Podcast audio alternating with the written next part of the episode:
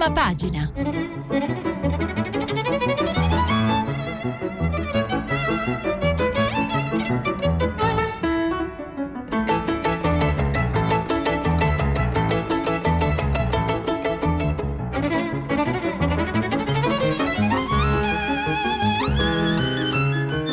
Questa settimana i giornali sono letti e commentati da Alberto Faustini, direttore dei quotidiani L'Adige e Alto Adige. Per intervenire telefonate al numero verde 800 050 333, SMS WhatsApp anche vocali al numero 335 5634 296. E buona lettura, come sempre iniziamo con alcuni titoli. Parto in particolare dal giorno, perché il giorno oggi in qualche modo stramba e cerca nuovo vento, e titola: anziani malati, famiglie lasciate sole, l'inchiesta, 2 milioni e mezzo di infermi, 31 miliardi l'anno per accudirli, solo il 3% è assistito dallo Stato. È un tema che è caro a molti che ci ascoltano, dopo cercheremo di leggerlo in un certo modo. La Stampa: virus, il mea culpa di Xi, commessi gravi errori, e Pechino però dice Roma esagera, per l'istituto di sanità in Italia il peggio è passato, vicini ormai a rischio zero. Si aggravano intanto le condizioni dei 2 cinesi in rianimazioni allo Spallanzani. Si parla ovviamente sulla Stampa anche di Fiorello, che riporta la politica a Sanremo vestito da sacerdote, e Amedeus fa da spalla. La Repubblica: fuga dalla Cina, gli italiani per ora no, controlli con termoscanner su tutti i voli esteri, Spallanzani si aggravano i 2 turisti ricoverati, appello di Londra, Parigi e Berlino. C'è il diario da Pechino, la mia quarantena, un racconto su Repubblica. Si parla anche di ultimatum, prescrizioni, con un'intervista a Matteo Renzi di cui dopo vi darò conto. Il Corriere della Sera: Cina, la fuga degli stranieri, Parigi e Londra i connazionali, tornate in Italia, controlli sui voli dall'estero. Virus, si aggrava la coppia di pazienti ricoverata a Roma, test negativo per il ragazzo bloccato a Wuhan. Anche sul Corriere molto spazio a Sanremo e ad altre notizie, come quella del vigile suicida di cui vi parlerò più tardi. Il Manifesto dice la grande muraglia, peggiorano le condizioni dei 2 turisti ricoverati a Roma, ma l'emergenza coronavirus resta quella delle notizie false e del razzismo. La Cina furiosa con gli USA che seminano solo terrore, anche la Russia alza il muro e l'Italia è fuori dalla lista dei paesi generosi. Intanto nel silenzio mediatico Ebola e poliomelite fanno stragi. Regeni, l'ambasciatore non collabora, è l'altro titolo importante che c'è in prima pagina sul Manifesto. La denuncia dei genitori ascoltati in commissione parlamentare d'inchiesta. Il Messaggero: fuga dalla Cina, italiani bloccati, in 600 non riescono a partire per lo stop ai voli, Parigi, Londra e Berlino ai connazionali, tornate. Pechino bacchetta l'Italia, non ecceda, peggiorano i 2 coniugi cinesi ricoverati allo Spallanzani. Ancora sempre sulle prime pagine, il Fatto Quotidiano dedica invece ampio spazio a quella che definisce la vera barbarie. Si prescrivono i veleni dell'Ilva, tempo scaduto, nessun giudizio sull'ex commissario Bondi, e presto sugli inquinamenti e le carte truccate. Ucciso l'ennesimo processo eccellente. Ovviamente è anche un pretesto per parlare di prescrizione, ma dopo avremo modo anche di approfondire questa notizia. Lo Stato taglia i fondi e umilia la nostra scienza, questo è il titolo di Libero. Grave denuncia del rettore di Milano, il tema è sviluppato anche oggi sul Giorno in un certo modo, e poi si dice su Libero: Zingaretti e Speranza coccolano le dottoresse dello Spallanzani, ma nell'ultima manovra hanno deluso i ricercatori, il capo dell'Ateneo di Milano dice così muore il paese. Il Foglio: quanto male può andare un primo appuntamento? Chiedete alla Iowa, che lo sa, l'affondo di Trump e Bloomberg sul fiasco dei democratici. Ed effettivamente, come vi ha detto poco fa anche Luigi Spinola in Radio Tremondo, c'è davvero grande caos sul voto americano, anche prima di arrivare al voto definitivo, ma semplicemente quello per le primarie. Ecco tutte le carte per arrestare Salvini, e invece il titolo del giornale: sequestrò i migranti, tra virgolette, e il tribunale protegge Conte, gli 007 dicono sulla Gregoretti migranti pericolosi. Suicida per un parcheggio, dopo l'agonia social, anche in questo caso la notizia trova spazio in prima pagina. Su Avvenire: virus, più controlli e meno emotività, stretta negli scali, Conte rassicura sulle scuole, peggiorano i 2 malati a Roma. E parto subito da Avvenire, poi vi renderò conto comunque anche di altri titoli e di altre considerazioni, perché c'è un bel editoriale di Leonardo Becchetti dedicato a quella che ormai si chiama infodemia. Con il neologismo infodemia, l'Organizzazione Mondiale della Sanità ha voluto, in questi giorni in cui la paura del coronavirus impazza, sottolineare che forse il maggior pericolo della società globale nell'era dei social media è la deformazione della realtà nel rimbombo degli echi e dei commenti della comunità globale sui fatti reali o spesso inventati. Nel mondo della comunicazione odierna è possibile, investendo nella comunicazione, costruire vere e proprie realtà parallele, che diventano più influenti di quelle reali, alimentando paure, condizionando l'opinione pubblica, influendo sulle preferenze sociali e politiche. Alcuni esempi: da alcune parti si sentono lodi alla politica di Trump, la sua prepotenza verso gli altri paesi ha, secondo la vulgata nazionalista, generato importanti benefici per i propri concittadini. Lo dicono i dati su crescita del PIL, disoccupazione, salari. Eppure l'inflazione cresce più dei salari. I tassi di occupazione non dicono più nulla perché siamo pieni, negli USA e altrove, di lavoratori poveri, saltuari e di scoraggiati che non cercano lavoro. L'ultima riunione dell'American Economic Association, che raccoglie i più importanti economisti statunitensi di tutto il mondo, ha messo tra i temi al centro del dibattito il problema dell'epidemia di morti per disperazione, che ha drammaticamente aumentato il tasso di mortalità dei bianchi non ispanici del paese, a fronte della tendenza di un calo della mortalità in tutti gli altri paesi del mondo, come è naturale che sia con il progresso delle cure mediche. In Italia la vulgata sovranista sta provando a terrorizzare nuovamente gli italiani parlando di un aumento di sbarchi del 700% a gennaio. Si tratta di 1000 arrivi via mare di richiedenti asilo con un mese, a fronte di una perdita di circa 170.000 italiani nell'ultimo anno per via della crisi demografica, e un totale di 500.000 di italiani negli ultimi 3 anni. Questo per dire, insomma, di come l'infodemia possa colpire diversi settori. Vi dicevo ancora dei titoli: cade il bluff, aumentano l'IVA, questo è il titolo della Verità; il governo, nato per non far crescere la tassa sui consumi, invece agisce diversamente, secondo la Verità. Per finanziare i 10 miliardi di taglio dell'IRPEF promessi, Conte e compagni hanno deciso di rimodulare la cosiddetta imposta sul valore aggiunto. Un giochino a saldo zero per i conti pubblici, ma non per molti contribuenti, che così si ritroveranno cornuti e mazziati, secondo la Verità. Il Sole 24 Ore dice: effetto virus sull'auto, soffre anche la moda, sfilate senza i cinesi. Poi sui sfilati, ieri ho detto che a Hospitality, insomma, nelle fiere Hospitality, una fiera importante che c'è al Palacongressi di Riva del Garda, ho parlato dei cinesi, mi riferivo ovviamente all'Expo di Washu, dove arrivano ogni anno moltissime delegazioni cinesi, mentre in questo caso si trattava di una rassegna dedicata all'ospitalità in Italia. Ma torniamo al giorno, come vi ho detto, perché mi ha molto colpito la scelta del titolo principale: anziani malati, famiglie lasciate sole. L'approfondimento è di 2 pagine, un'inchiesta che è firmata da Rita Bartolomei, e Rita Bartolomei scrive che anziani e malati, lo Stato non c'è, spese e assistenza scaricate sui figli. 2,5 milioni di infermi, costi per 31,4 miliardi, metà a carico delle famiglie, strutture insufficienti. I numeri sono abbastanza chiari, come si vede nell'inchiesta: 31,4 miliardi è la spesa per l'assistenza sociosanitaria agli anziani non autosufficienti, divisi così: 560 milioni per le spese coperte dal welfare aziendali, 16,4 miliardi è la spesa pubblica per l'assistenza sociosanitaria agli anziani non autosufficienti, 14,4 miliardi è la spesa delle famiglie. Sono 70.867 gli anziani che beneficiano dell'assistenza domiciliare integrata con servizi sanitari, sono 137.921 gli anziani che beneficiano dell'assistenza domiciliare socioassistenziale, sono 2,6 milioni gli anziani con limitazioni funzionali, 287.685 sono invece gli anziani ospiti nelle residenze sanitarie e assistenziali per non autosufficienti. Infine 286.892 sono i posti letto per anziani nelle RSA. E c'è un'intervista, Io, mamma e il Parkinson, le istituzioni, un muro.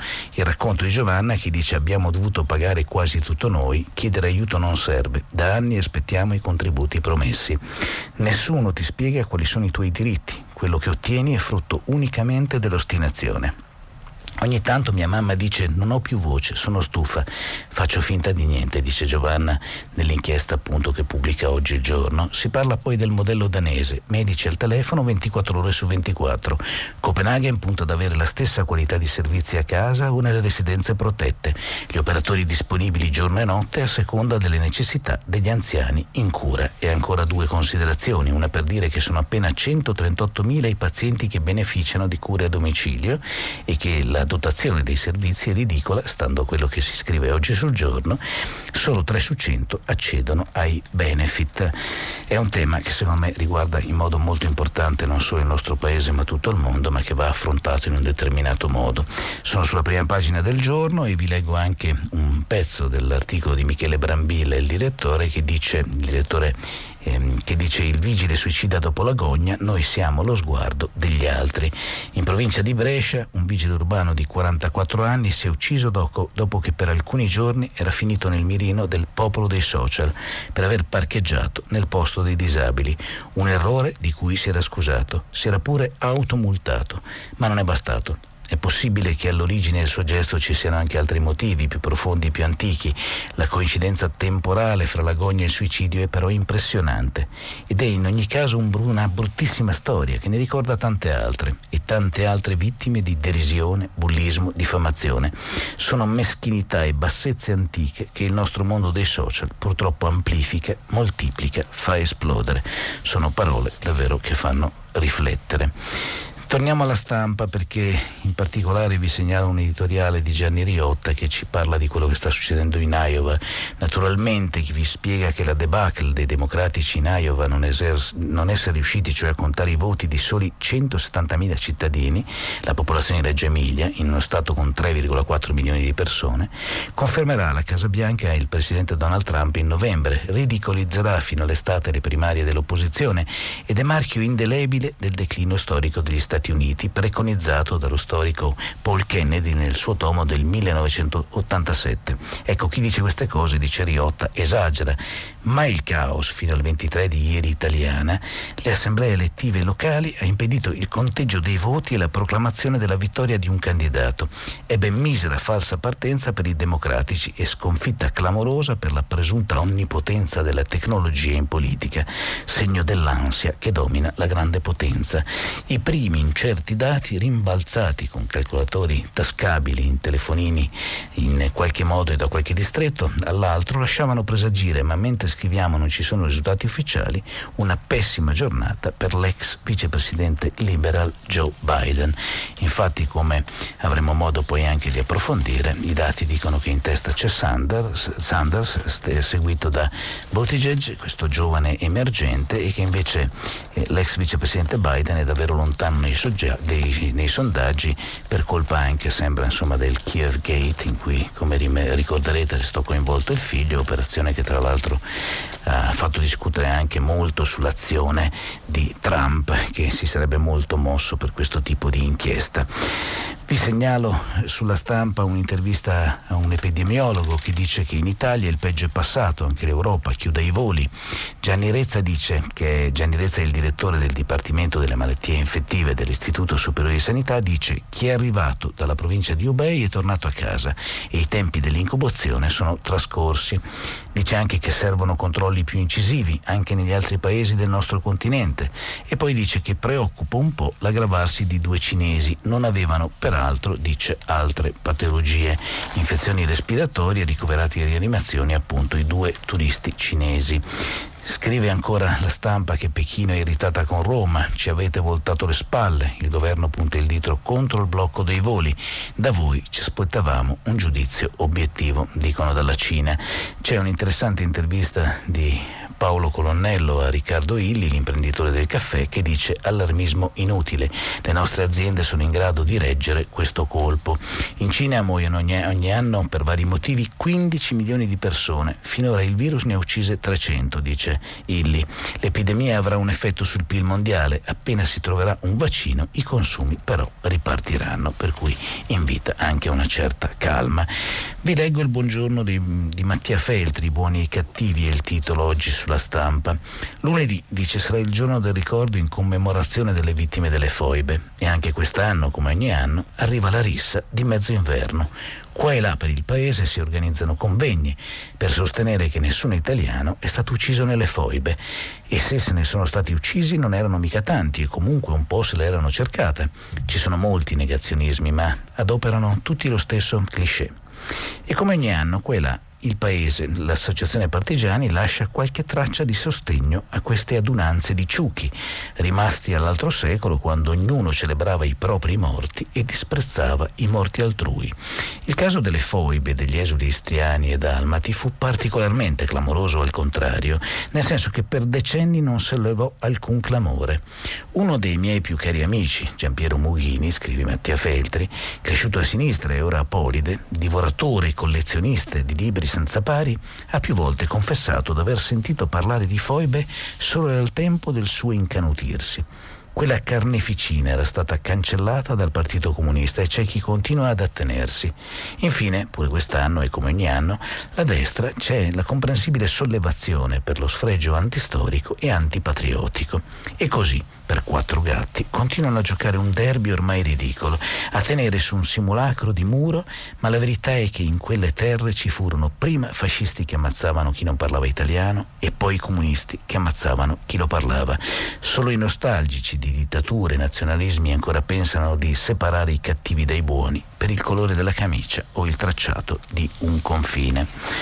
Su Repubblica vi segnalo in particolare la lunga intervista a Matteo Renzi, parliamo in questo caso della prescrizione, e Matteo Renzi dice: li fermeremo in un modo o nell'altro, anche senza fiducia, e Conte deve cambiare passo. Dice a Goffredo De Marchis Matteo Renzi: difendo lo Stato di diritto, non voglio cambiare schieramento. È il PD che ha cambiato idea sulla legge del suo vice segretario Orlando. In Italia crolla il prodotto interno lordo, dice ancora Renzi, e il mondo è pieno di incognite, dalla Brexit al coronavirus. Non voglio un nuovo premier, ma c'è bisogno che cominci a governare davvero. Infamante accostare le mie scelte sulla giustizia alle vicende giudiziarie dei miei genitori o della mia fondazione Open. Li aspettiamo le sentenze, dice, e non ho questa preoccupazione.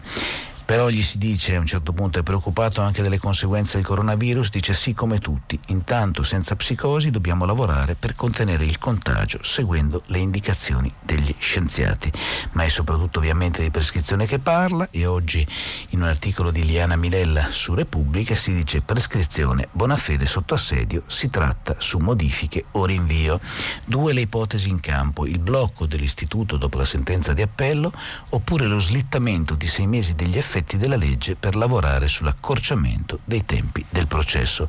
Giornate di trattative, ma il ministro nega il passo indietro. Nel decreto 1000 proroghe, accantonate le proposte di proroga di Forza Italia e dei renziani. I 5 Stelle sono divisi sulla mediazione e il premier dice al PD: non sono io che rallento. I ministri pentastellati governisti premono per una mediazione, mentre i timaiani sono per tenere il punto.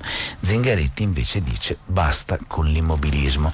E a proposito appunto di prescrizione, volevo leggervi dal Fatto Quotidiano alcune considerazioni che si fanno sul blocco appunto di alcuni possibili processi importanti.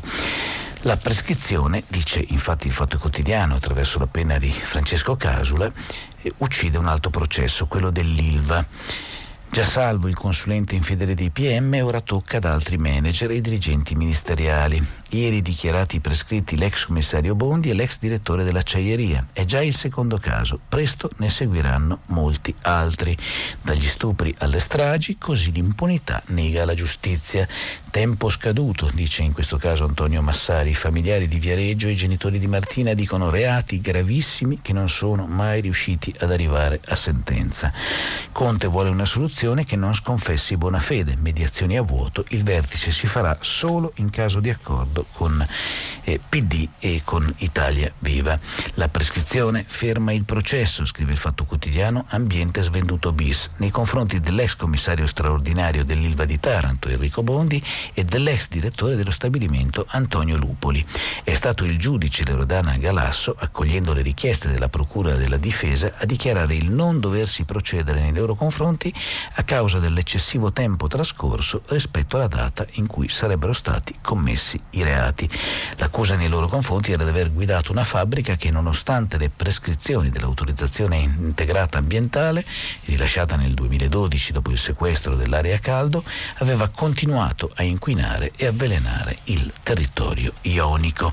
E come vedete, appunto, si può raccontare la vicenda delle prescrizioni anche guardando ai singoli processi e scoprendo quali storture ci possano essere. Vi segnalo anche sul Fatto Quotidiano un articolo dedicato ancora ai regeni che accusano Alfano e l'ambasciatore in silenzio. In Parlamento la mamma e il papà di Giulio Riceni, del ricercatore ucciso, dicono zone grigie nella politica. Si indaghi, dicono ancora i regeni, sugli affari dell'ex ministro, ora avvocato al Cairo. L'ambasciatore Cantini, dicono, non risponde alle nostre chiamate, evidentemente risponde a interessi altri, diversi da verità e giustizia, ha detto ieri in particolare in Parlamento Claudio Regeni. Si parla anche dell'inchiesta parallela con un esposto che dice siamo costantemente spiati dagli egiziani. Gli ex premier, i due, riferiscono di un incontro con Renzi, si valuta se convocare anche lui e Gentiloni. In tutti i casi ancora troppi misteri e un'assenza totale di verità sul caso Regeni. Sulla Repubblica vi volevo però anche leggere l'editoriale di Carlo Verdelli, il direttore, che parla di pesci piccoli e di pesce grosso. Non si tratta di stare o meno con le sardine, dice, considerarle un fiore inatteso spuntato nel deserto civile della nostra depressa Italia, oppure una combriccola di giovanotti senza spessore nel futuro. E neppure conta che il movimento di piazze, dopo nemmeno 3 mesi di vita, sia già sull'orlo di scissioni, polemiche infantili, incidenti di percorso. Forse sarebbe un peccato se la vitalità democratica che 4 ragazzi di Bologna hanno saputo trasmettere in così poco tempo alle moltitudini di rassegnati sparsi da Trento a Palermo andasse perduta come le famose lacrime nella pioggia. Come sarebbe un peccato che il loro educato no alla cultura montante della rabbia alla bocca e dei bacioni fasulli influisse nell'oblio, lasciandosi dietro la scia di un'ipotesi che non si è verificata. In molti ci sperano, anzi pregano che accada. Magari succede davvero, con sommo gaudio di quel che resta dei 5 Stelle, così frastornati da pensare che la loro improbabile rimonta passi dall'evaporazione del campo di un antagonista immaginario. Per non dire delle truppe salviniane fermate a Bologna anche da una marea pacifica e imprevista che ha infilato fiori nei cannoni della loro propaganda. Addio sardine, è stato bello. Possibile, ma non è questo il nocciolo della questione. Il 1 febbraio 6.000 sardine, così si firma il nucleo nascente del Banco Ittico, rivolgono attraverso Repubblica un invito al premier Conte e una lettera dai toni garbati. E vi leggo ancora 2 passaggi dell'articolo di Verdelli, perché lui scrive che le 6.000 sardine, che poi diventano 40.000, 80.000 a seconda delle città dell'appuntamento, da Bologna a Palermo, passando per la Festa Grande di Roma, sono un ponte che chiede soltanto di essere attraversato. Nella lettera Repubblica, con parole semplici e dirette, invitano Conte a varcare la soglia di quel ponte, confrontandosi su 3 questioni. Il Sud, un filo un po' maltrattato, in cui tanti giovani menti crescono, si formano, ma poi vanno via.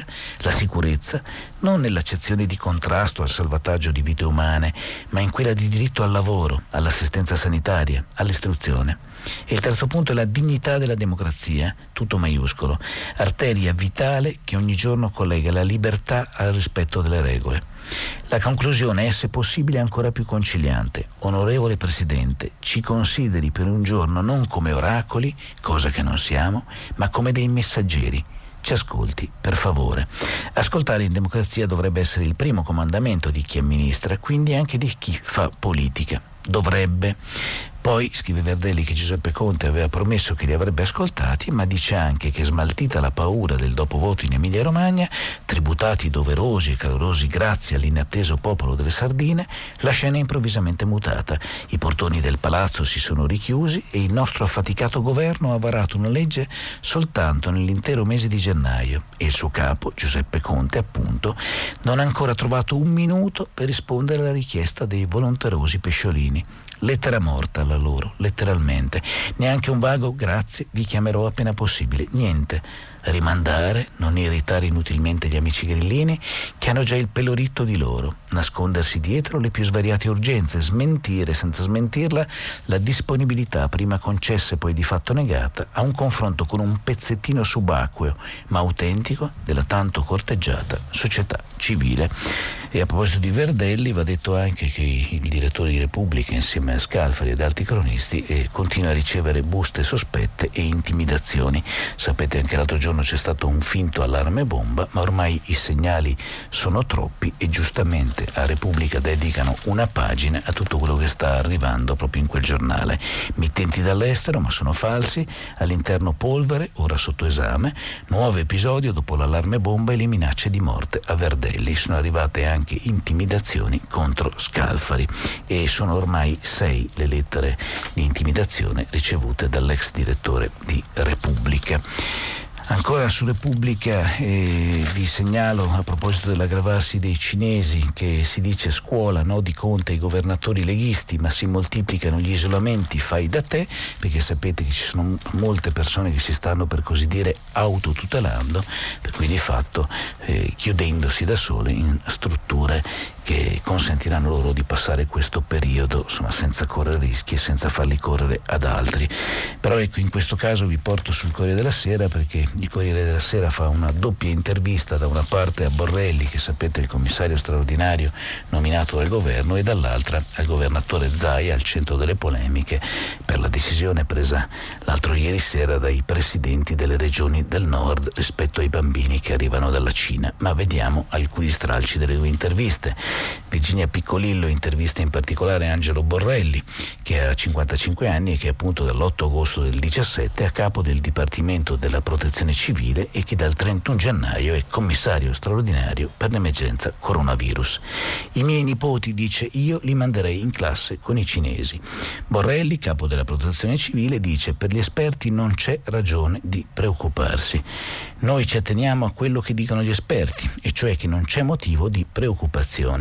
Ci sono le disposizioni del Ministero della Salute e dell'Istituto Superiore di Sanità e loro, dopo attenta valutazione, hanno già detto che non c'è alcun pericolo nelle scuole.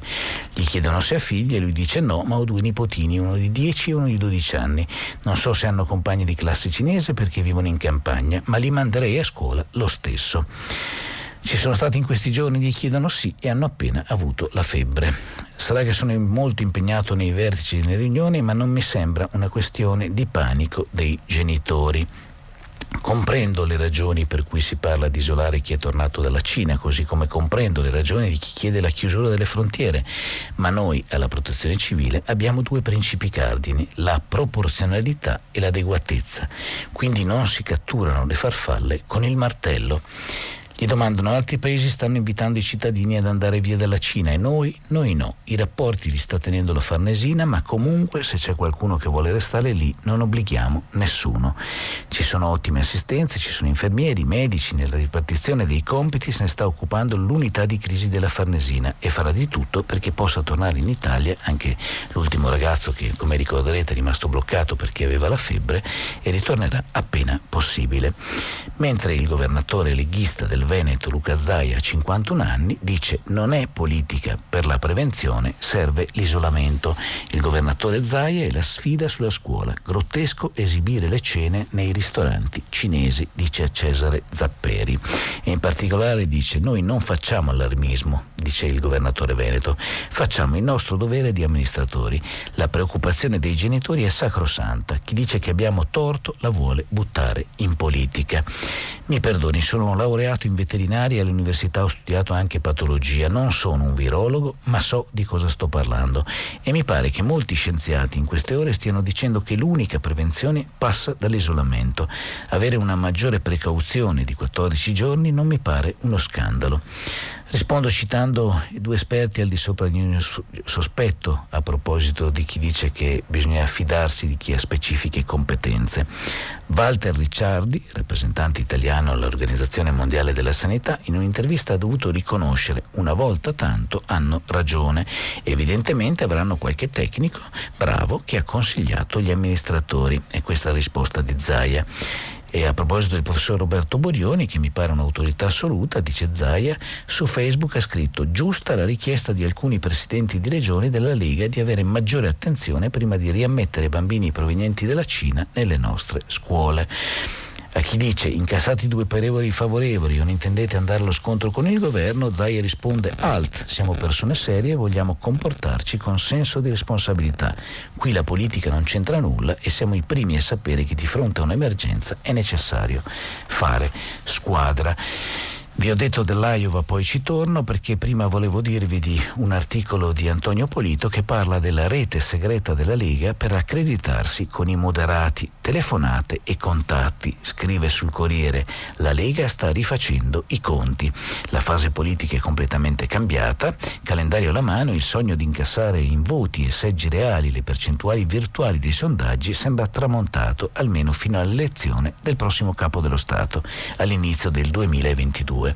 Alla fine del prossimo marzo si tiene il referendum sul taglio dei parlamentari, poi vengono 2 mesi in cui di fatto non c'è legge elettorale perché bisogna rifare i collegi, operazione forse inutile se, come sembra, si cambierà poi di nuovo sistema, ma sostiene che c'è una lunga marcia fino al 2022 e che la Lega in occasione di questa lunga marcia cambierà. Si può presumere che il governo arrivi almeno fino all'elezione del capo dello Stato e di conseguenza la Lega si sta riorganizzando con l'organizzazione di varie tappe in vista appunto di questo appuntamento. Vi dicevo dell'Iowa, ne parla in particolare Giuseppe Sarcine sul Corriere della Sera e parla appunto del personaggio Pete Buttigieg e dice: giovane, gay, veterano, ora è il sindaco Pete, il leader dei moderati, punta ai delusi repubblicani con proposte pragmatiche, l'exploit gli permette di scalzare l'ex vicepresidente, anche se i dati che arrivano dall'Iowa appunto dicono che c'è una grande confusione, e emerge questo giovane che sarebbe solo dietro a Bernie Sanders, che è il senatore del Vermont che ha rivendicato la vittoria in Iowa. Vi dicevo anche prima che Joe Biden invece è davvero in fondo a questa strana classifica. Va meno bene del previsto anche Elizabeth Warren, la senatrice del Massachusetts, che è andata bene ma non come ci si aspettava in questo passaggio appunto nell'Iowa. Vi dicevo ancora però del Corriere della Sera, perché anche sul Corriere c'è molto spazio in prima pagina dedicato al vigile che si è ucciso dopo essere stato insultato sui social. Paolo Di Stefano dice: le ragioni che conducono una persona a compiere un gesto radicale come il suicidio sono sempre talmente imperscrutabili che non autorizzano nessuno ad avanzare ipotesi, né tantomeno a esprimere parere. Impossibile dire se c'è uno stringente rapporto di causa-effetto fra la tragica decisione del vigile e la valanga di insulti che l'ho travolto sui social da qualche giorno. Semmai ciò su cui non si può, anzi non si deve tacere, è l'insopportabile violenza con cui i social hanno iniziato e poi continuato a vomitare improperi anche dopo le pubbliche scuse. Merita di essere letto anche il caffè di Massimo Gramellini in prima pagina sul Corriere, intitolato Due fiori. Nei giorni scorsi qualcuno aveva sfasciato la lapide del ferroviere anarchico Giuseppe Pinelli, appena inaugurata davanti alla sua casa di Piazzale Segesta a Milano. Ieri, su quel cippo offeso, qualcun altro ha appoggiato 2 fiori. Difficile immaginare un gesto più contrario allo spirito del tempo. Il manuale del perfetto cittadino arrabbiato, odio dunque sono, avrebbe suggerito un paio di insulti sanguinosi, meglio se conditi da qualche allusione oscura. L'importante, spiegano gli esperti del ramo, è rispondere sempre colpo su colpo, usando i propri giacimenti di cattiveria per stigmatizzare quelli altrui. E invece, guarda un po', 2 fiori. Esiste qualcosa di meno aggressivo e polemico di un fiore? Figuriamoci di 2. Mai visti 2 fiori alimentare una rissa in TV, tanto più che a portarli sulla lapide sbrecciata dalla vittima ingiustamente sospettata della strage di Piazza Fontana sono stati Gemma e Mario, la vedova e uno dei figli del commissario Calabresi, che a sua volta pagò con la morte il sospetto ingiusto di esserne stato il carnefice. Mezzo secolo dopo, eccoci qua, con carichi inesausti di odio ancora da smaltire, ma anche con quei 2 fiori per Pinelli, che se fossero stati insulti per i vandali avrebbero dato loro un alibi per sentirsi dalla parte della ragione, mentre un piccolo gesto di pace e rispetto è riuscito nel miracolo di rendere patetici, almeno per un attimo, tutti quelli che custodiscono la guerra e il disprezzo nel cuore, scrive Massimo Gramellini oggi sul Corriere della Sera. Vi dicevo della grande muraglia di cui parla invece il manifesto dice che Roma è ormai in terapia intensiva, economia a rischio contagio, in Cina è linea dura contro le bufale, l'Italia è fuori dalla lista dei paesi generosi. Secondo il South China Morning Post, un'alta corte avrebbe stabilito fino a 15 anni di reclusione per chi diffonde rumors e la pena di morte per chi diffonde il virus. Adesso bisogna vedere se parliamo del virus dell'informazione distorta o se parliamo appunto del coronavirus. Siamo tutti sulla stessa barca della Cina, scrive comunque Alberto Badanini ancora sul manifesto. L'impegno cinese contro l'epidemia è da sostenere, Pechino faccia uno sforzo con Taiwan. In un mondo globalizzato i destini di tutti i paesi sono strettamente collegati. Di fronte a pericoli gravi per la salute di tutti occorre concentrarsi sull'obiettivo. Andiamo avanti perché sul Messaggero invece, a proposito di prescrizione, voglio leggervi l'articolo di Carlo Nordio, magistrato molto noto. La mediazione impossibile, dice, sul diritto alla difesa. Molti anni fa, durante la discussione parlamentare sui patti lateranensi, scrive sul Messaggero Carlo Nordio, Benedetto Croce pronunciò alcune parole divenute emblematiche. Accanto a persone per le quali Parigi val bene una messa, altre ve ne sono per le quali una messa conto molto più di Parigi, perché è questione di coscienza. L'illustre filosofo si riferiva alla frase attribuita ad Enrico di Navarra, che abiurò la fede ugonotta e si convertì al cattolicesimo per ottenere la corona di Francia. Frase che da quel momento contrassegna lo spregiudicato opportunismo politico al quale Croce opponeva appunto l'imperativo della coscienza. Nel dibattito che sta per iniziare alle Camere sulla prescrizione, Parigi sarebbe stabilità della maggioranza governativa e la messa sarebbe quel minimo di residua civiltà giuridica che il ministro Bonafede rischia di sgretolare definitivamente con la pericolosa riforma che rende eterni i processi. Ora non sappiamo se Renzi voglia imitare Benedetto Croce minacciando una crisi se il provvedimento non viene ritirato o almeno sospeso, né sappiamo se questa sua iniziativa poggi sul nobile intento di salvaguardare i principi minimi del diritto o quelli più machiavellico di minare la stessa maggioranza. E va ancora avanti, magari per acquistare nella stessa maggioranza un maggior peso contrattuale. Comunque sia, dice Carlo Nordio, è un'ottima scelta che ha messo nell'angolo il ministro della giustizia, che si trova ora in un vicolo cieco. L'alternativa infatti è la seguente: o Bonafede accetta di rinviare la riforma, che peraltro è già entrata in vigore, e allora smentisce mesi interi di solenni affermazioni contrarie e rimane al suo posto, un'anatra zoppa di credibilità affievolita, oppure la ritira in toto, come chiedono le opposizioni, e allora rischia addirittura di doversi dimettere.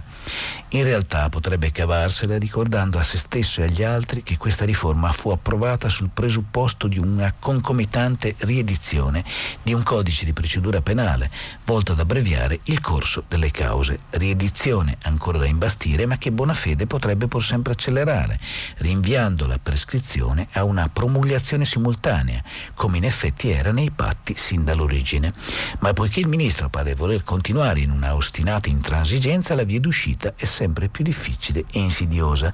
Per uscirne è possibile che alla fine intervenga Conte con una formula vagamente compromissoria e vescovile, ma sarebbe comunque un pasticcio umiliante per il governo e, se ci è consentito, anche per il paese.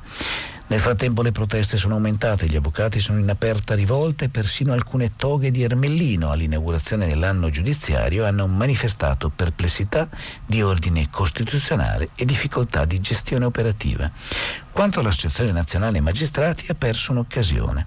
In un primo tempo si era infatti dimostrata blanda e comprensiva, forse perché, come dicono i maligni, aveva contrattato questa neutralità disarmata con il ritiro della proposta di Bonafede di procedere al sorteggio dei membri del CSM. Poi però il ministro ha creduto bene di indicare nell'azione disciplinare verso i giudici uno dei rimedi per abbreviare i processi.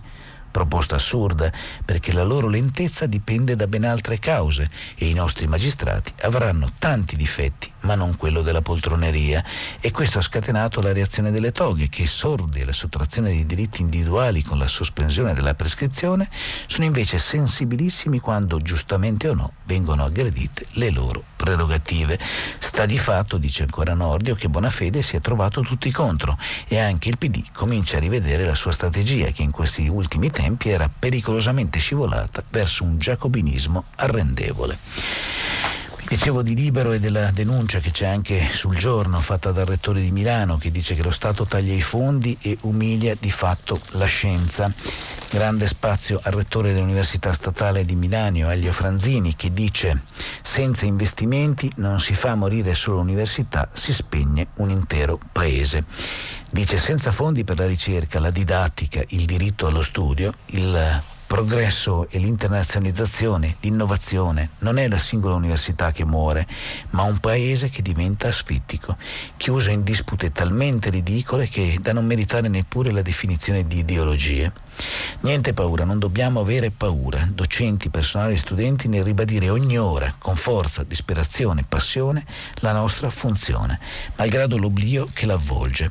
Elio Franzini, rettore della Statale di Milano, è molto duro a proposito delle cifre che vengono tolte alla ricerca, e i suoi riferimenti sono molto chiari, anche nell'intervista che c'è sul Giorno di oggi, in cui appunto parla dei fondi tagliati.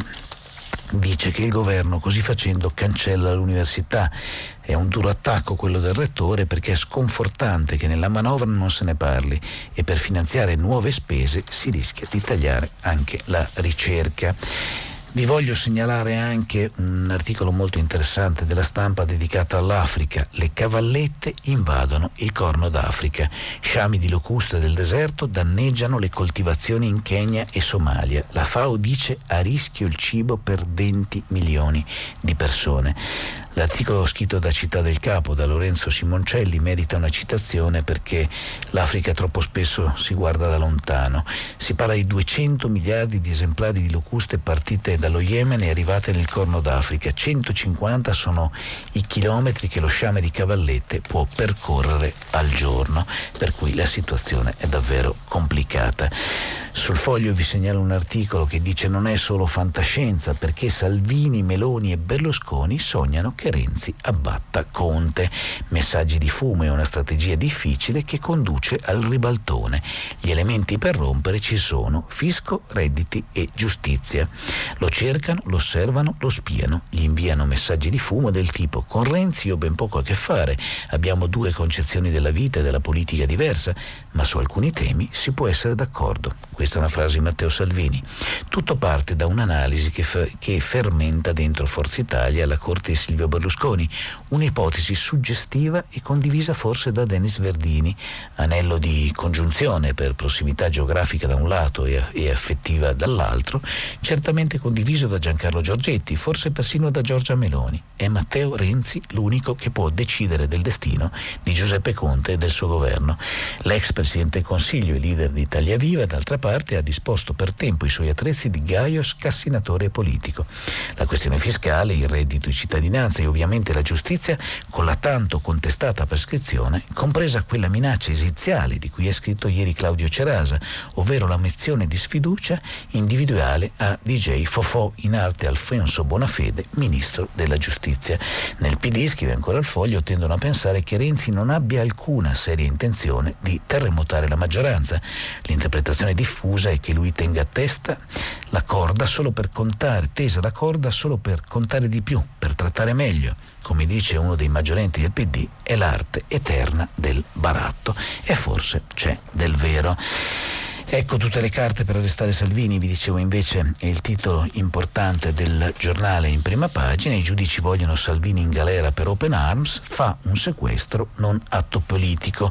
Nella richiesta di autorizzazione a procedere il Tribunale dei Ministri dà tutte le colpe alle leghiste ed elogia invece l'operato di Conte sulla base di email.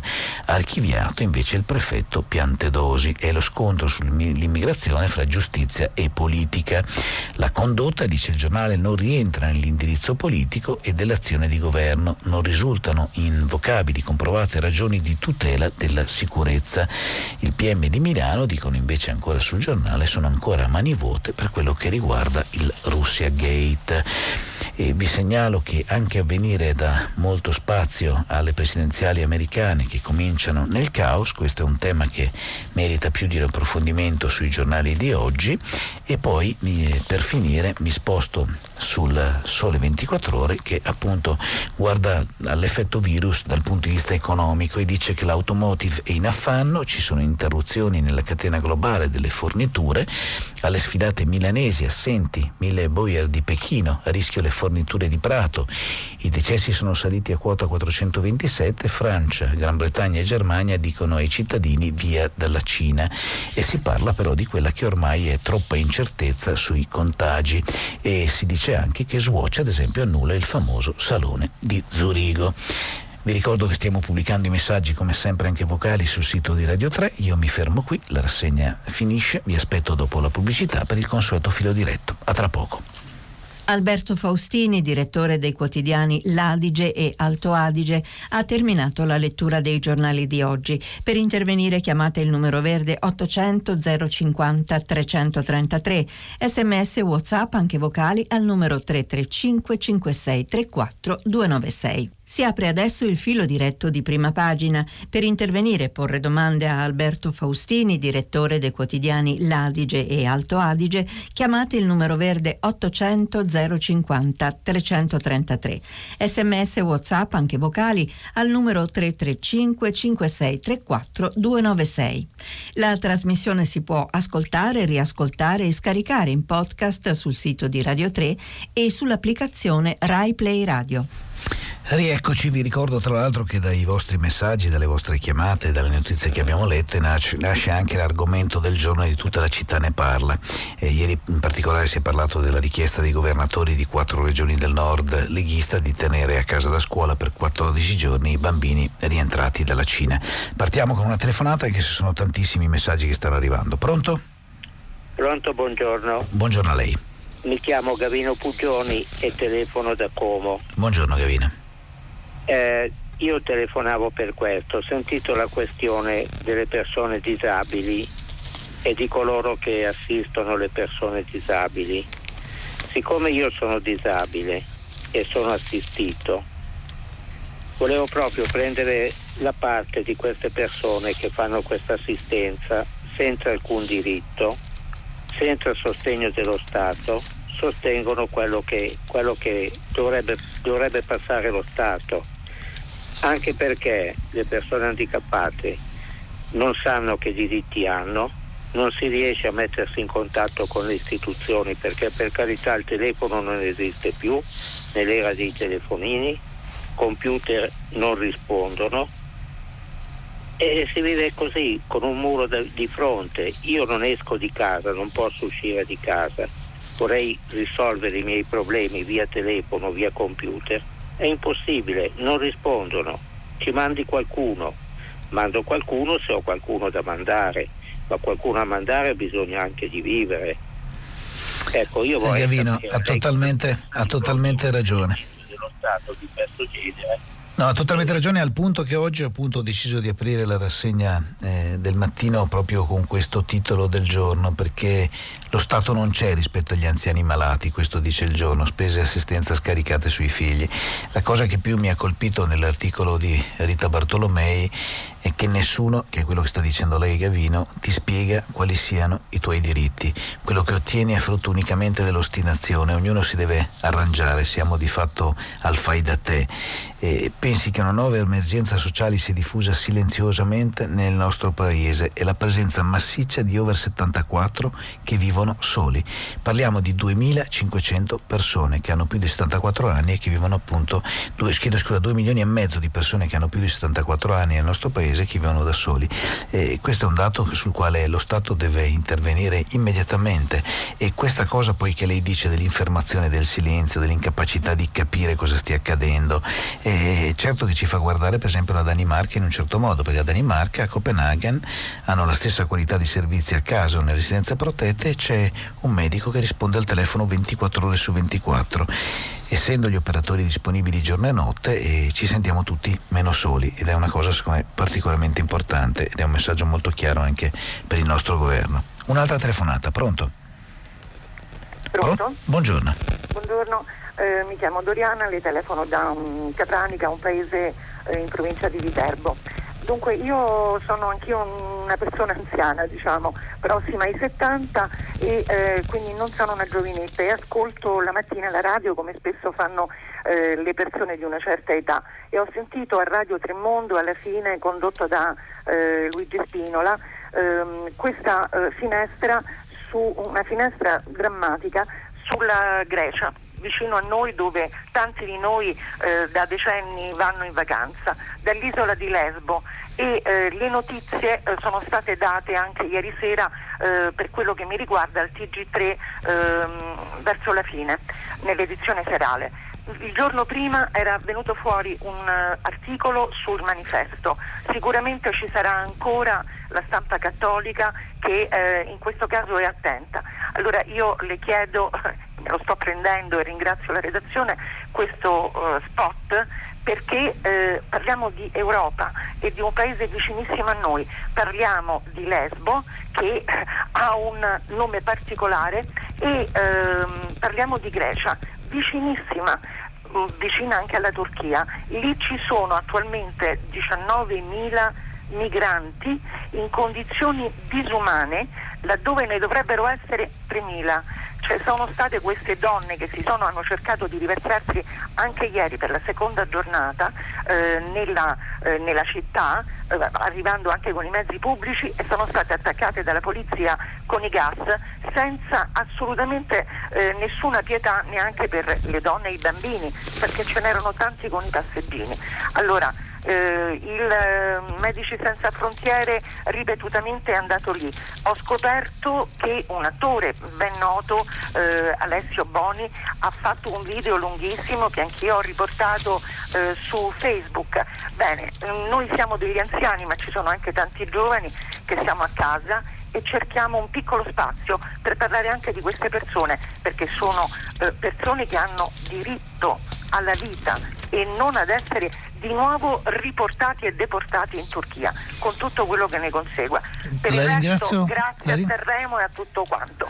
Grazie anche a lei per avermi ascoltata. No, ci mancherebbe altro, la ringrazio tanto io. È vero, i giornali italiani ne parlano davvero molto poco.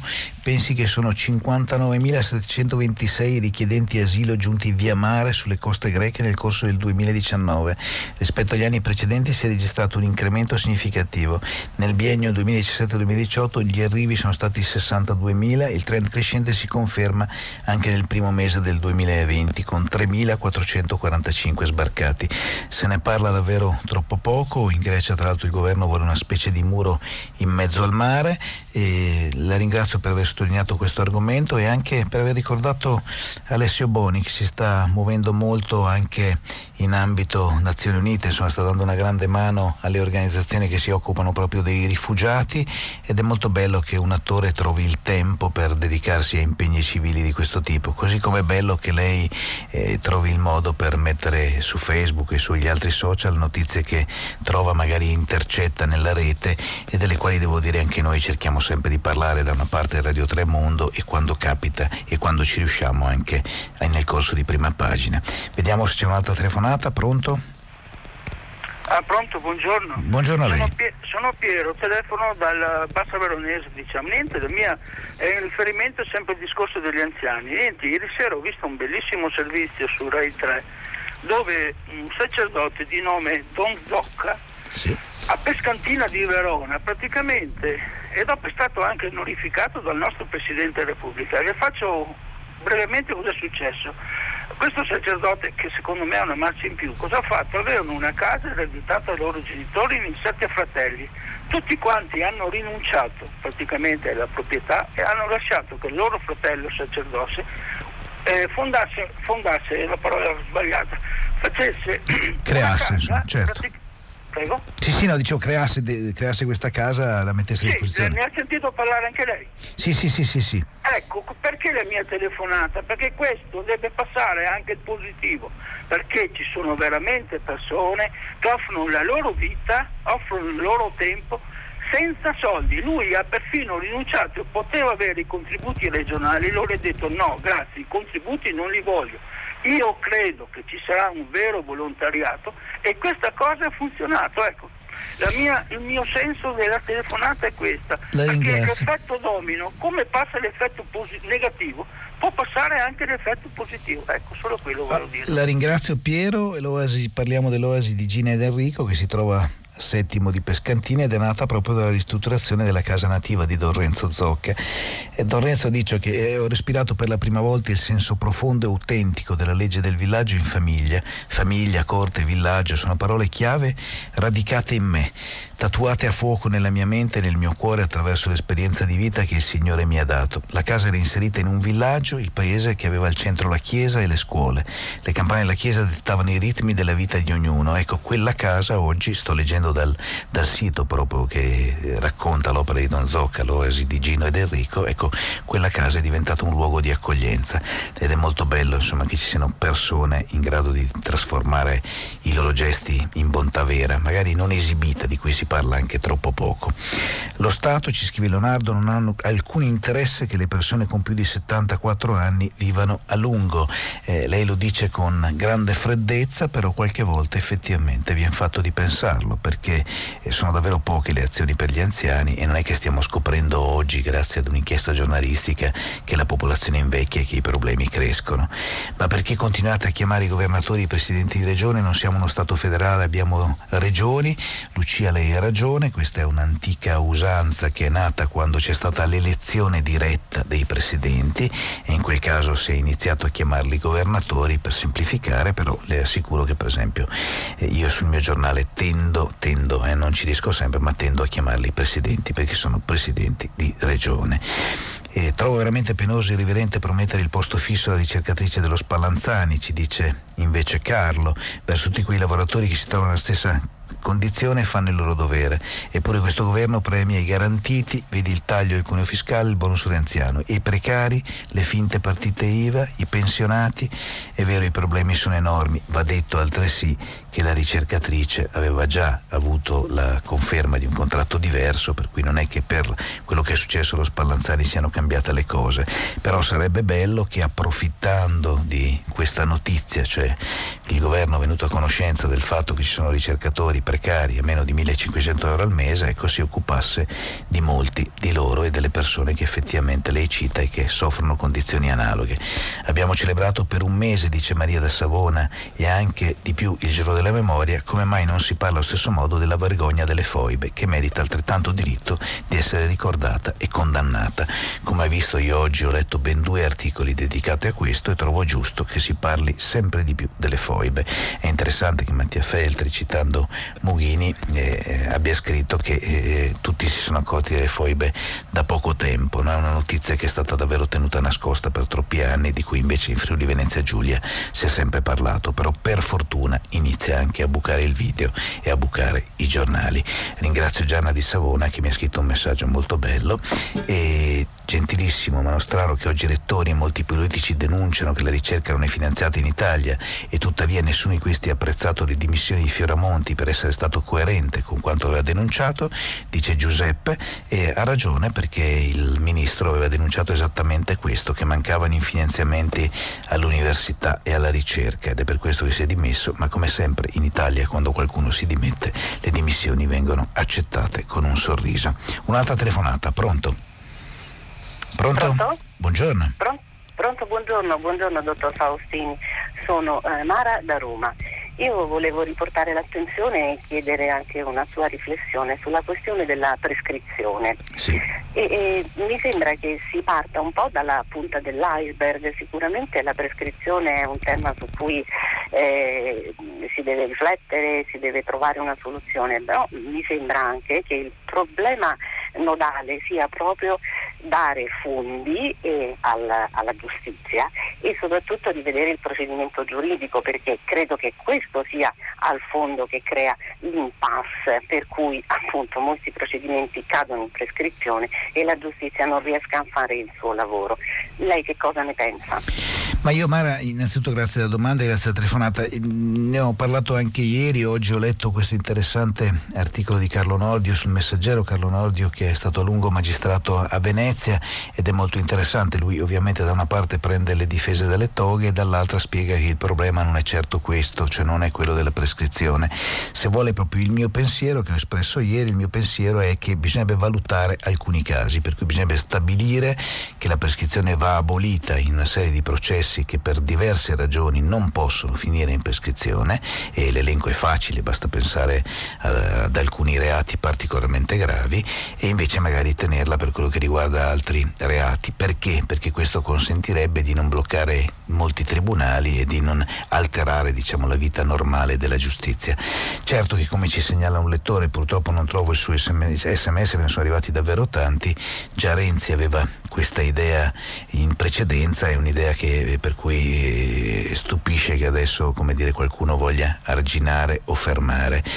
Romani in particolare mi scrive: causa prescrizione, salvati, lasciati a zonzo ogni sorta di mascalzoni delinquenti, evviva, tutti non puniti e non più punibili. Per quello appunto servono chiarezza, secondo me è un intervento legislativo molto netto, però forse cercando anche di non andare oltre, perché sennò si rischia di bloccare davvero ogni tribunale. Mi dice che una persona che in rassegna stampa non ho fatto cenno a quello che ha detto Oliviero Toscani in una trasmissione radiofonica di ieri: a chi interessa che caschi un ponte, la frase è davvero infelice, però le dico una cosa, Stefano. È vero, c'è questa notizia su un paio di giornali, in particolare sulla Verità e su Libero, non l'ho citata apposta perché secondo me non merita nemmeno una citazione una persona che dice a chi interessa che caschi un ponte. Dando spazio a una notizia come questa si finisce per parlarne, invece secondo me di certe cose bisogna nemmeno dare voce e conto, perché è una cosa gravissima quella che ha detto, per cui inutile alimentare un fiato di questo tipo. Altre telefonate, pronto? Sì, buongiorno, sono Giovanna dalla provincia di Treviso. Buongiorno Giovanna. Io la ringrazio sempre molto, e oggi anche per il tema anziani che ha messo per primo. Allora, mi ha fatto riflettere anche le due telefonate già avvenute. Stiamo seguendo da 15 anni i nostri genitori, tutti e due nella demenza, e come figli dobbiamo aver cura di loro. Ho cercato soluzioni perché sono una persona che cerca azioni risolutive, azioni di costruzione, ma ho trovato anche una grande solitudine, una grave solitudine nel vivere tutte queste cose, e anche la mancanza della comunità. Accortami di questo, ho cercato di costruire azioni di comunità, ma ora mi chiedo: chi farà prevenzione per noi? Quale sarà la prevenzione? Perché l'esperienza è stata forte, è forte. Io di notte non dormo per pensare a soluzioni per mia madre, ora che è rimasta lei. Allora, che prevenzione fare, oltre a costruire comunità, e sto cercando di farlo? La prevenzione, oltre ad essere sociosanitaria, che è importantissima, le butto là l'aneddoto. Noi siamo 8 amiche, siamo tutte senza figli, e ci chiediamo in questo tempo, chi avrà cura di noi? Allora stiamo pensando di fare una casa arzilla, come il Don che ieri sera ho visto anch'io, Don Zocca. Ecco, ma come fare a trovare gli strumenti perché la nostra esperienza diventi utile per fare una casa arzilla? Chiamo dalla provincia di Treviso, ci sono tanti stabili sia forestali, sia militari, sia religiosi, lì non utilizzati, certo. Vuoti. Ma quando penseremo a creare una comunità come il Don che è stato già citato? È questo un investire, sia un investire sulla prevenzione sociosanitaria, che è importantissima per prevenire, ma anche per crearci una costruzione saggia e sacra della nostra vecchiaia. Si ricordi che la solitudine è lasciare le persone sole è un crimine. Mi ha detto un giorno una persona. Grazie a voi. No, la ringrazio io, Giovanna, e la sua telefonata tra l'altro colpisce davvero molto, insomma, commuove, perché lei con il sorriso ci ha detto la costruzione di casa arzilla, pensando a lei e alle sue amiche quando resterete sole. Però in Italia finalmente si è aperto un dibattito serio sul dopo di noi, ma forse bisogna aprire un dibattito sul durante noi. noi, nel senso che ci sono troppe persone anziane sole, ripeto 2 milioni e mezzo di persone in Italia che hanno più di 74 anni e che vivono da sole, è un dato che dovrebbe altro che far riflettere la politica.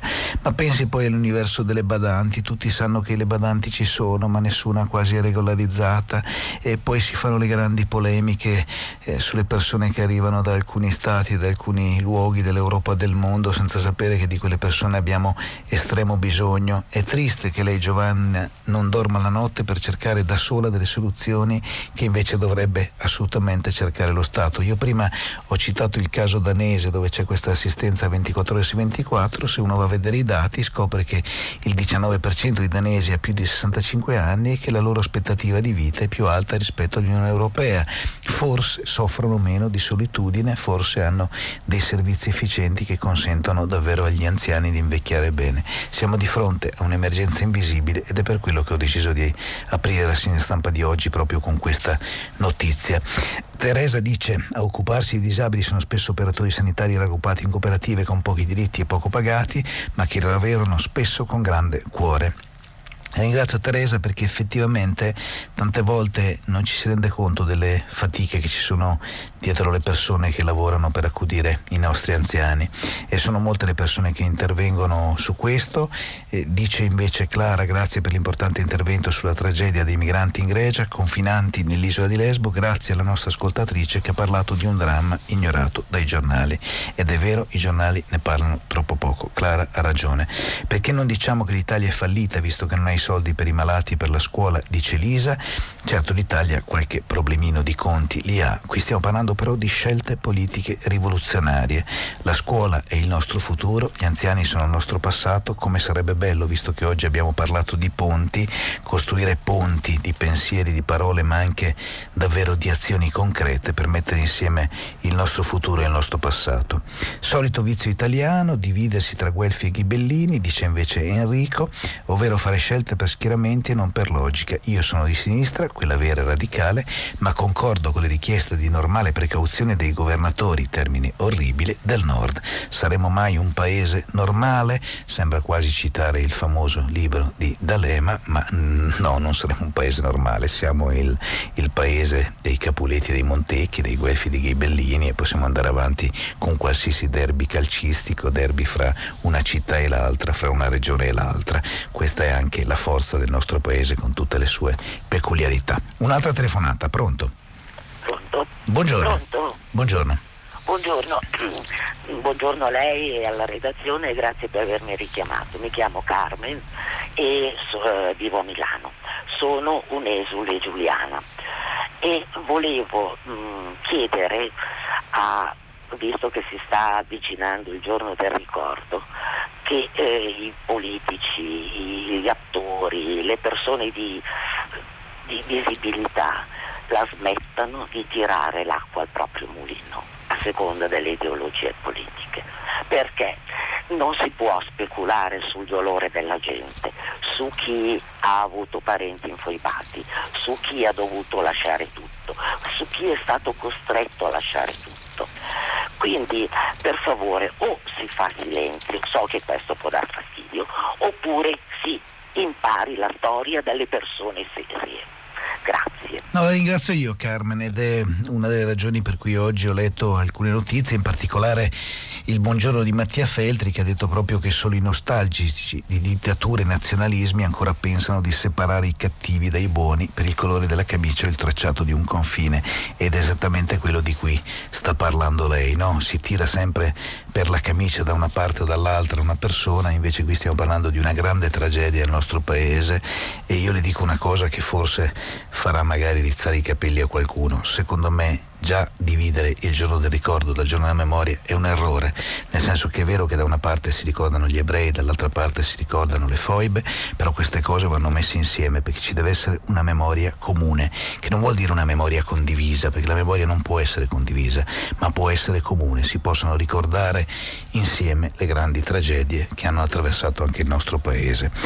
Leggo ancora altri messaggi, e in particolare Oscar da Venezia dice: buongiorno, confrontare i servizi e la persona dei paesi del nord Europa con i nostri come al solito ci indigna, ma non ci riporta mai alla questione principale, ovvero che in quei paesi non esiste evasione fiscale.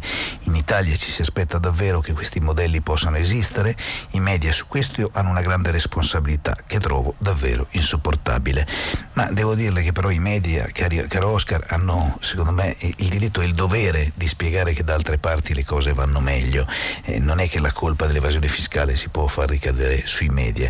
Quello che i media possono dire è che ci sono dei paesi dove le cose funzionano molto meglio. Certo, se lei, io immagino lei conosce la questione fiscale in Danimarca, fa persino impressione perché si arriva a pagare il 75, l'80% di tasse, ma tutti lo fanno con grande piacere, uno perché gli stipendi sono comunque alti, due perché hanno dei servizi straordinari in cambio, e sono servizi che però in alcuni casi ci sono anche in Italia, ciò malgrado ci sono tante persone che fruiscono di quei servizi e si guardano bene dal pagare le tasse. Questo è un problema gigantesco e spero che non si debba sempre dire irrisolvibile. Cosa ne pensa, mi scrive Francesco, della prescrizione per i reati di evasione fiscale, che per me sono gravissimi, anche per me sono gravissimi, spesso scrivo che l'unica ragione per cui non si finisce mai in carcere in Italia è quella, citando anche i casi clamorosi. Ricordate che Al Capone finì in carcere per quello, proprio per questioni fiscali e non per tutte le persone che aveva voluto morte. Se in Italia si iniziasse a finire in galera per un reato fiscale, io penso, anche riferendomi alle cose che diceva Oscar, penso che forse si riuscirebbe anche a cambiare la testa di un paese. E non è solo questione di prescrizione, perché davvero per i reati fiscali o per molte altre truffe, o mi viene da dire per fallimenti clamorosi, insomma sono davvero poche le persone che finiscono dietro le sbarre. Per il nostro Stato l'unico pensionato buono è bello morto, dice Daniela Lentiboero. No, io spero che non sia così, però è anche vero che serve davvero un'altra attenzione nei confronti degli anziani. Un'altra telefonata, pronto? Pronto? La sento in sottofondo, mi sente? No, allora vediamolo se si recupera la persona che stava parlando.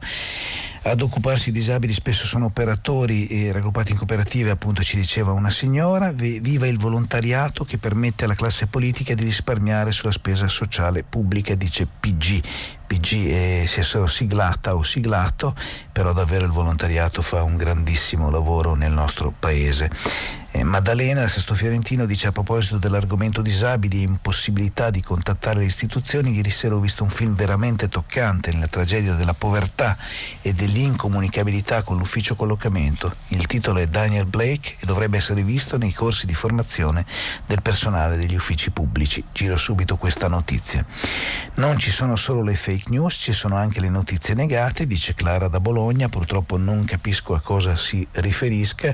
Io le posso dire che molti di noi cercano con grande attenzione ogni giorno non solo di evitare le fake news, ma anche di non negare le notizie.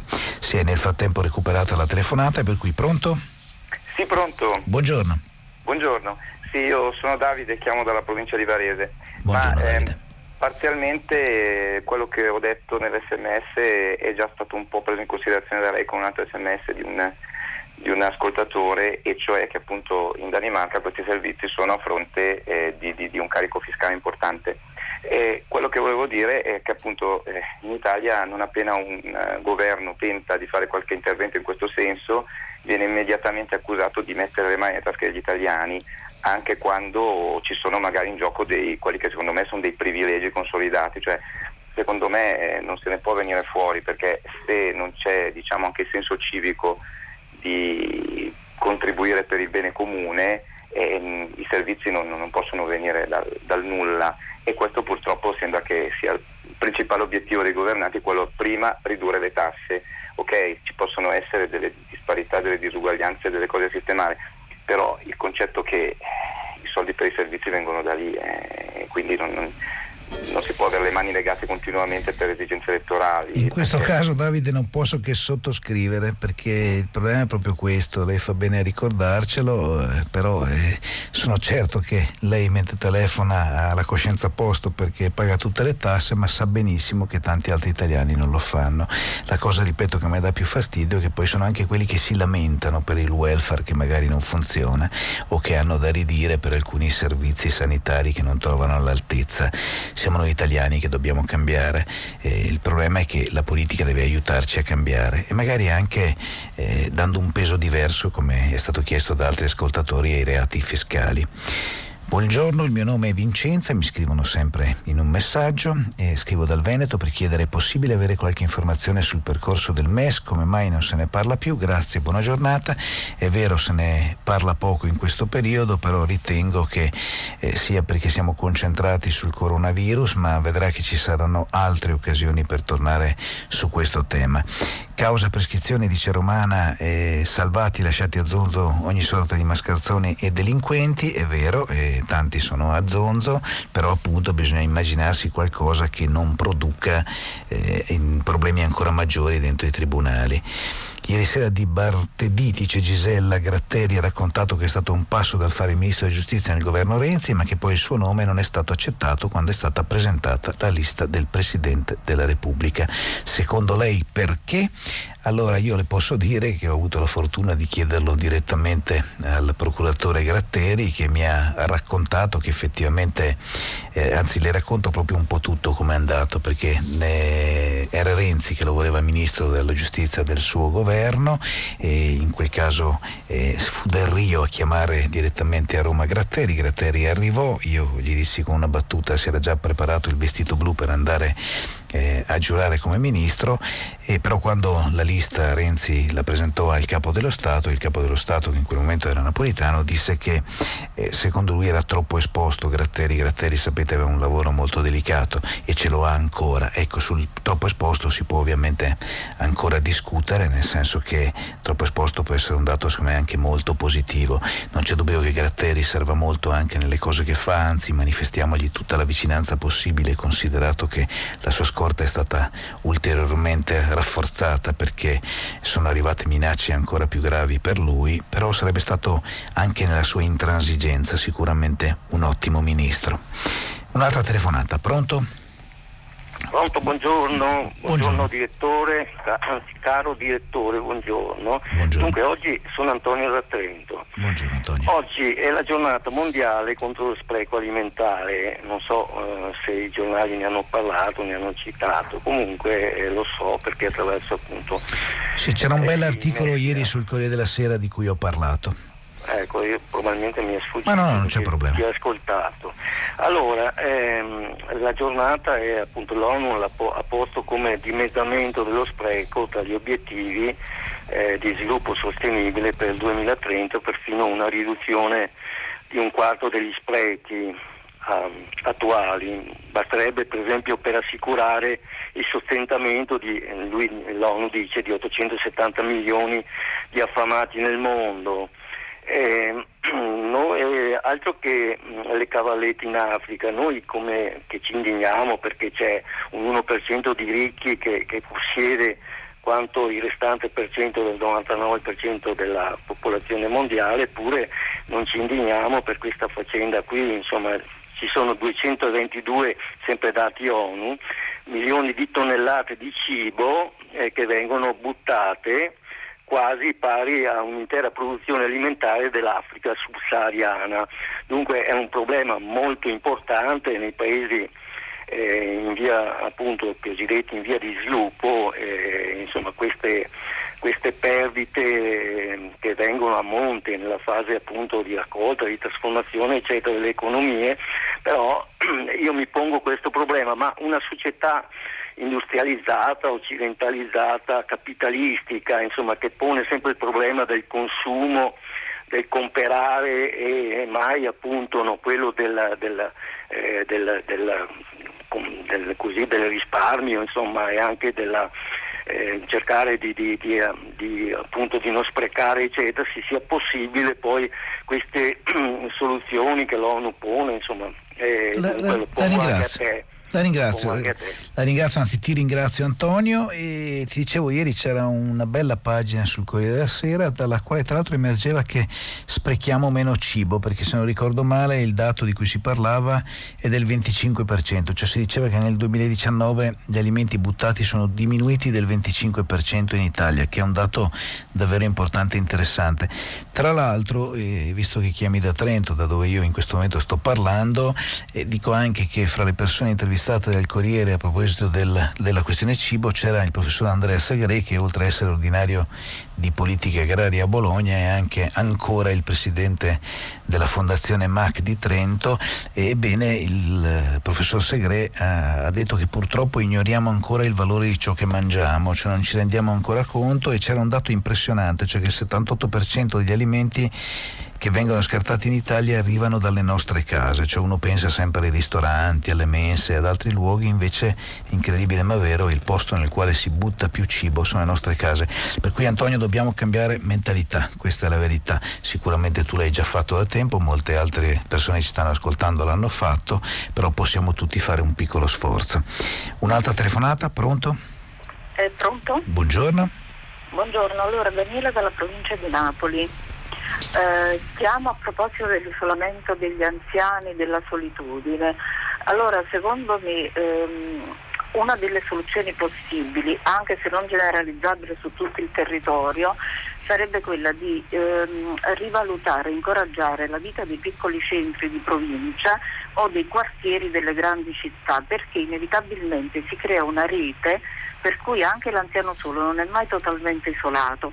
E le dico, non solo l'anziano, ma tutto sommato anche il bambino. Cioè tornare a casa, non sapere che i genitori sono al lavoro, ma poter andare, appoggiarsi anche per mezz'ora al negozio sotto casa, al vicino di casa, è una cosa importantissima.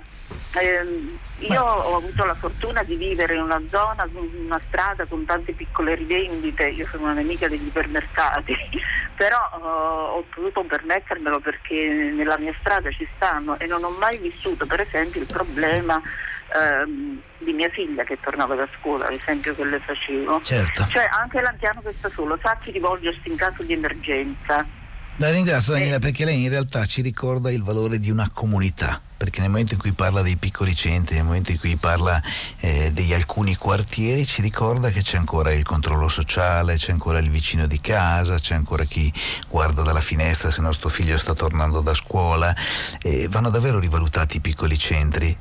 Mentre parlava dei figli mi veniva in mente anche che nell'intervista che concedeva Giovanna, parlando appunto al giorno dei suoi problemi con la madre che ha il Parkinson, diceva che anche il figlio e il marito l'aiutano, però non l'aiutano mai a sufficienza, ed ecco allora che torna il valore e l'importanza della comunità.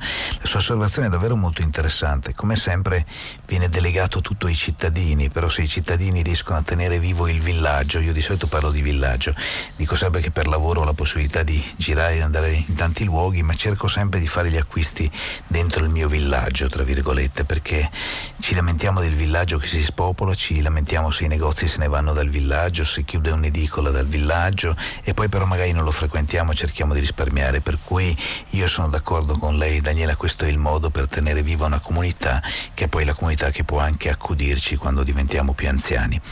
Un'altra telefonata, pronto? Sì, buongiorno. Buongiorno a lei. Allora, sono Alessandra, chiamo da Napoli, avevo ascoltato prima quanto lei diceva a proposito delle badanti, delle collaboratrici comunque non contrattualizzate e quant'altro. Allora, la mia esperienza invece è di mia madre, un'ex insegnante che vedova, io sono figlia unica tra l'altro, quindi poi con l'età lei è diventata disabile, abbiamo avuto bisogno di una badante, ovviamente bulgara perché non si trova nessuna donna italiana che voglia fare questo lavoro che è difficilissimo. E dicevo, l'Italia è un paese abbastanza collaborato perché noi abbiamo un regolare contratto per questa signora, quindi paghiamo ovviamente lo stipendio, i contributi, il trattamento di fine rapporto, ferie, tredicesima, tutte cose che per inciso non rientrano nella pensione di accompagnamento per l'invalidità di mia madre. Dopodiché questa signora chiaramente in Italia non spende un euro, spedisce tutto in Bulgaria, e nel momento in cui le va via si chiede di essere licenziata perché a quel punto prende un'indennità di disoccupazione. Io ogni volta che assisto mia madre ovviamente mi assento dal lavoro e mi chiedo, ha senso tutto questo?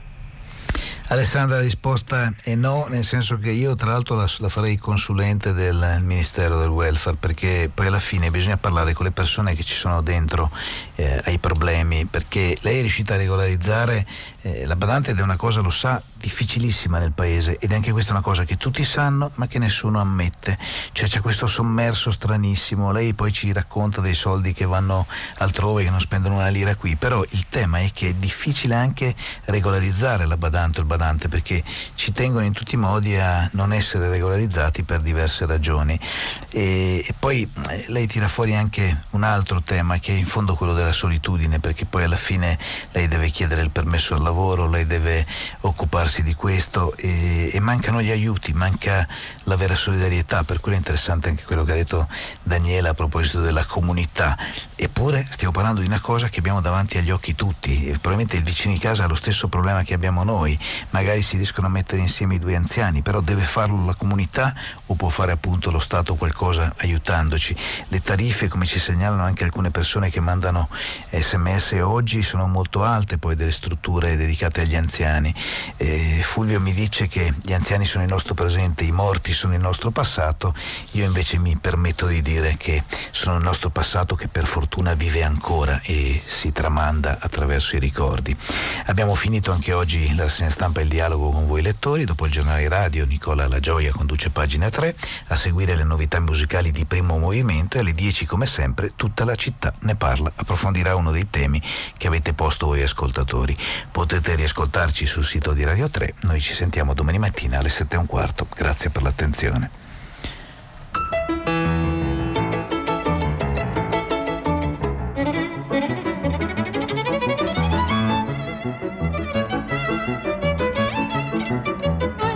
Alberto Faustini, direttore dei quotidiani L'Adige e Alto Adige, ha letto e commentato i giornali di oggi. Prima Pagina è un programma a cura di Cristiana Castellotti, in redazione Maria Chiara Beranec, Natascia Cerqueti, Manuel De Lucia, Marco Pompi. Posta elettronica, primapagina@rai.it. La trasmissione si può ascoltare, riascoltare e scaricare in podcast sul sito di Radio 3 e sull'applicazione Rai Play Radio.